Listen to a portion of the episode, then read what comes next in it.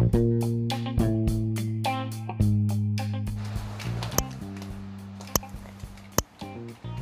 morning to some and good afternoon to others.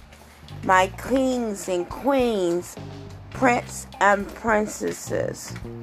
It is day 24 on our Peace, the third fruit of the Spirit series. But as we look at peace, I want you to remember because the Lord promised His grace is sufficient. This is day 24 again on peace, the third fruit of the Spirit. And as we look at peace, remember because the Lord promised His grace is sufficient. That is, His grace is enough, His grace is adequate, His grace is competent. It is necessary, it's desirable, it is what we need, it is exact, nothing more or nothing less. We can rest our inner spirit because His grace is sufficient, because we know that our salvation, who is Jesus, never fails. In fact, the world will forget, the world will admit will omit. It's, the world will tell us deceptives. However, we can trust in the Lord, who is our salvation, and rest our spirit because, as it says in the book of James, chapter 1, verse 12, blessed is the one who perseveres under trial because having stood the test, that person will receive the crown of life that the Lord has promised to those who love Him. The truth is, unless you let go, unless you forgive yourself, unless you forgive the situation, unless you realize that the situation is over you cannot move forward. This is a motivational quote written by Steve Maraboli. Let me say it one more time. The truth is, unless you let go, unless you forgive yourself, unless you forgive the situation, unless you realize that the situation is over. You cannot move forward. With that said, when we have stuff going on all around us, and like the seasons in life, it is how we respond during these times that helps us to build our foundational trust in God and increase our dependence upon the Lord. For me, in all seasons, I have learned to let my personal go to be not to the social,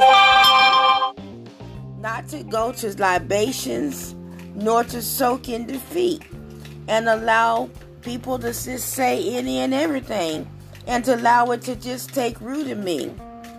Like the Bible says, just shake it off. I personally take difficulties to the Lord, which is my reboot, my place of peace, and my restoration. In times of turmoil, disappointment, and in times of hurt and loneliness and mental blocks, we all have them.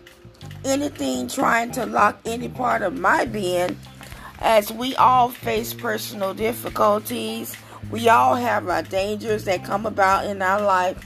Sometimes it seems like it's every day, it's always something. And our reaction to these different kinds of stresses and despair is often the determining factor of whether we either hold fast to what we know about Christ to be sufficient strength, or we just allow the seeds to, of doubt to come about and to darken our hearts and to make us hard as a board, to make us bitter as salt, and be tossed to and fro into the sea.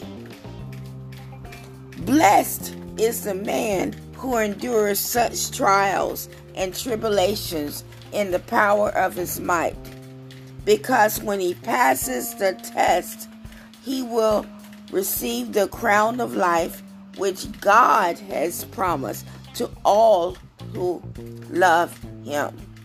Remember, because the Lord promised his grace is sufficient. We are all being watched. Maybe you know you're being watched. Those closest to us are often like pit bulls to our pitfalls. And I have two pit bulls, and I can tell you when they lock in on something, they lock in. And we have people, places, and things that lock into our total being of life so that we can, they can set us up for the pitfall. But I want to let you know that sometimes the pitfall is just a setup for the comeback of Christ. Recognize that we have a victory, a vicious enemy that is seeking to shipwreck. The whole thing is about shipwrecking our faith in the goodness of God. See, everybody does not like you going to church. Everybody does not like you reading the Bible. Everybody does not like you having a prayer life. Everybody does not like you having a smile on your face and truly feeling liberated on the inside. Some people just don't like you being happy. Some people don't like you being healthy. Some people just don't like you because they just don't like themselves. And this his strategy in these type of people is to plant seeds of doubt in your mind so that their life is not fruitful. So that person so your life is not fruitful and not to be able to honor God who brought them who brought you into um, the goodness of God. They don't want you to have that. Let me say it again because I think I just kind of fumbled there. There are people like pit bulls who lock in on you and they don't like to see you happy. They don't like to see you joyous. They don't like to see you progressing. They don't like to see you having on your own merit because you went to school or maybe you worked really hard on your job or you received a one in your family or maybe your family um, left, you know, the tragedy of death, someone left you something so that you can progress on with life. Some people don't like you to have more than them, even if it's 10 cents more. They don't want you to have more than them in their mindset. They can't, even though they go and read the word with you, they pray with you, they call you and claim to give you words of encouragement, but really they're just trying to find out your information and to just slander your name. But during these trials, allow God in that to work that. Because God can take a mess and make it a miracle.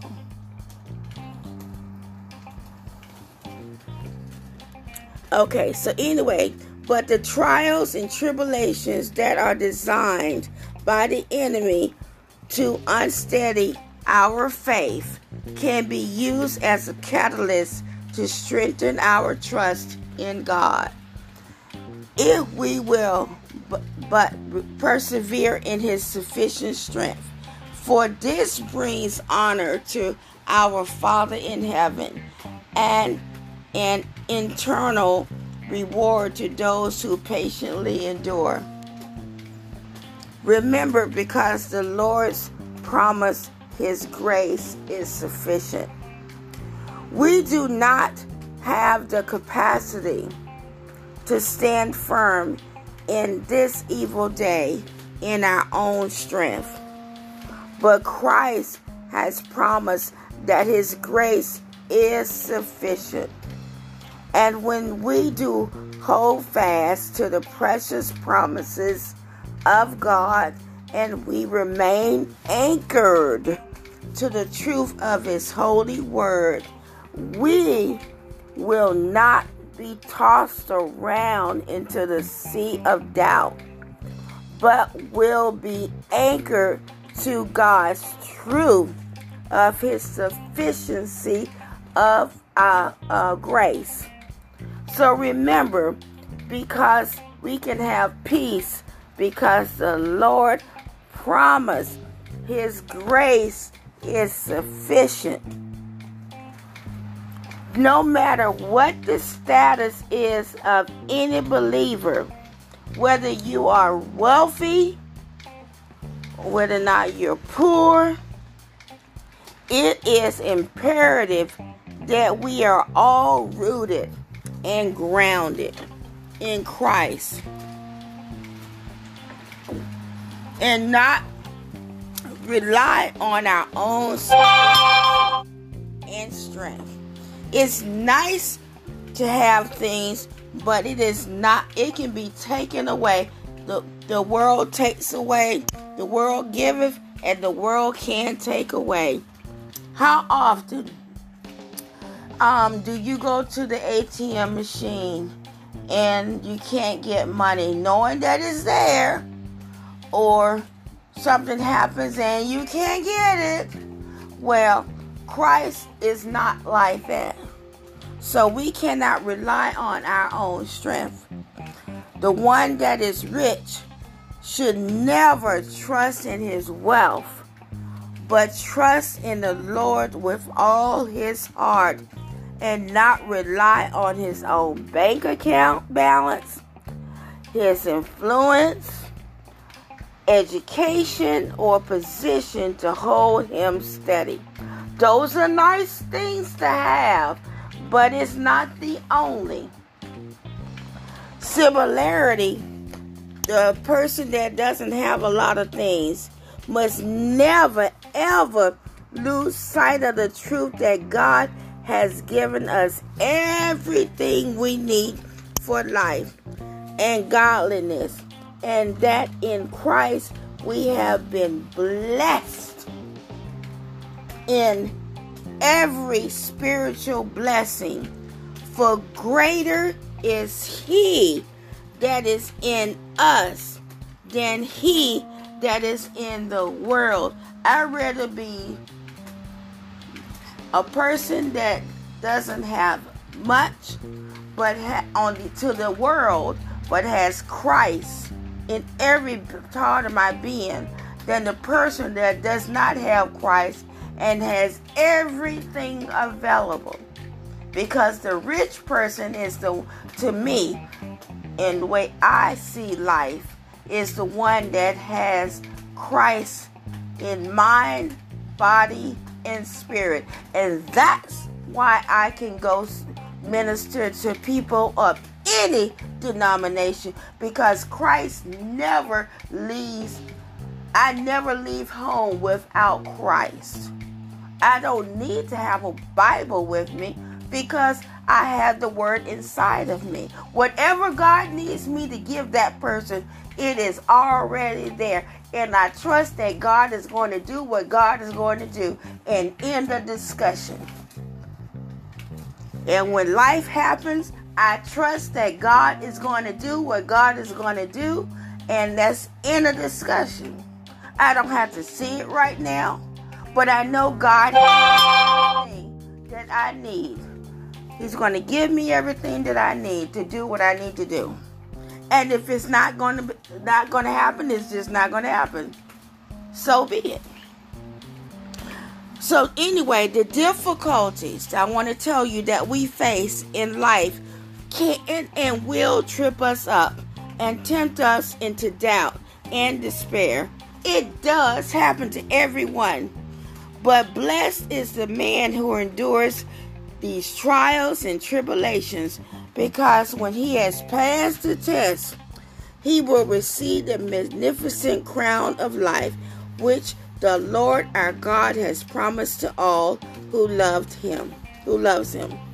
Let us praise God for his goodness and grace and seek to stand firm in Christ and let us hold fast to the promises of God for our eternal benefit and his greater glory. Remember again, because the Lord promised his grace is sufficient. Again, I want to remind you of the, the quote that I gave you earlier. The truth is, unless you let go, unless you forgive yourself, unless you forgive the situation, unless you realize that the situation is over, you cannot move forward. Be kind to one another today. Be tenderhearted and forgiving to one another as God in Christ forgave you. That is Ephesians chapter 4, verse 32. Have a blessed and wonderful day in the Lord and be kind to everyone. Have and um, may the Lord bless you and may the Lord keep you and may the Lord's face shine upon you and give you strength. In Jesus' name, amen.